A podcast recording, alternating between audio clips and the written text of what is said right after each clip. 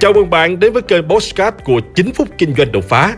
Trong chiếc mục Postcard này, chúng ta sẽ cùng trao đổi với nhau về những chủ đề liên quan đến các lĩnh vực kinh doanh, đầu tư, marketing, bán hàng, phát triển bản thân, với mục đích giúp nhau để cùng nhau kiến tạo thành công bền vững và xây dựng cuộc sống hạnh phúc viên mãn.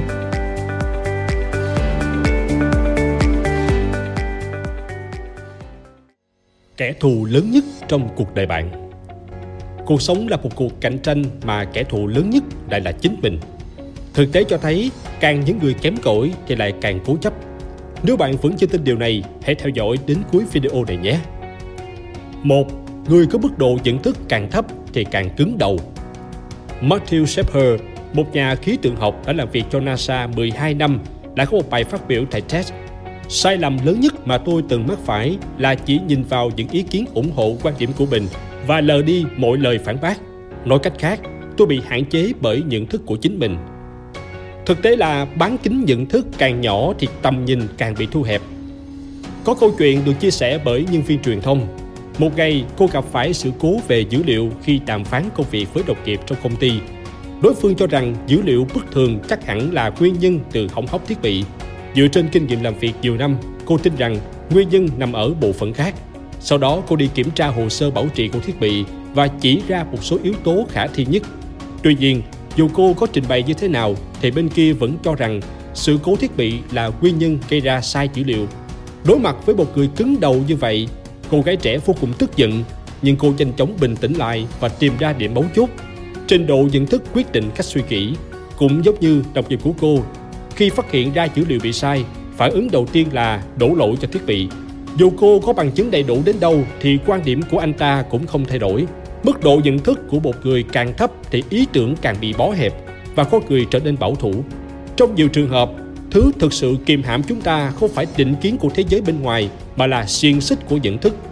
Một số người biết cách chủ động lắng nghe ý kiến của người khác và tiếp tục tiếp thu những ý tưởng mới ngay sẽ hoàn thiện bản thân hơn. Trong khi đó, những người cứng đầu sẽ tự giam mình trong cái kén nhận thức hạn hẹp. 2 mức độ nhận thức quyết định tầm cao. Có thể gọi đây là chiến tranh nhận thức. Tôi nhớ có một câu như thế này. Điều thực sự giới hạn cuộc sống của chúng ta không bao giờ là nghèo đói về kinh tế, mà là những trở ngại về nhận thức.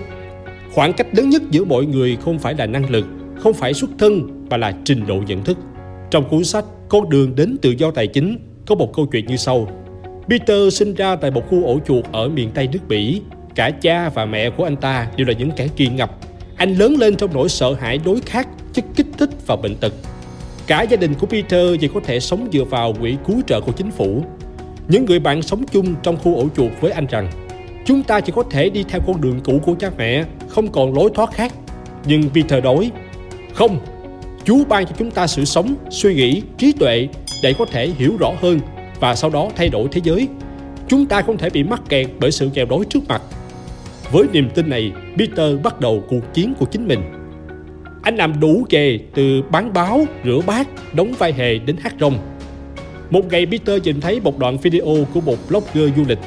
Vì vậy, anh ấy đã lên ý tưởng và đăng tải một video lên tài khoản xã hội của mình về cuộc sống hàng ngày ở khu ổ chuột. Kết quả là những video của anh ta nhận được sự quan tâm lớn chỉ trong vòng chưa đầy 3 tháng. Với lượng truy cập ngày càng tăng, một số công ty Internet đã chủ động đến gặp anh để bàn chuyện hợp tác kinh doanh. Sau đó, anh trở thành một blogger với hàng triệu người hâm mộ, thu nhập hàng trăm nghìn USD mỗi năm.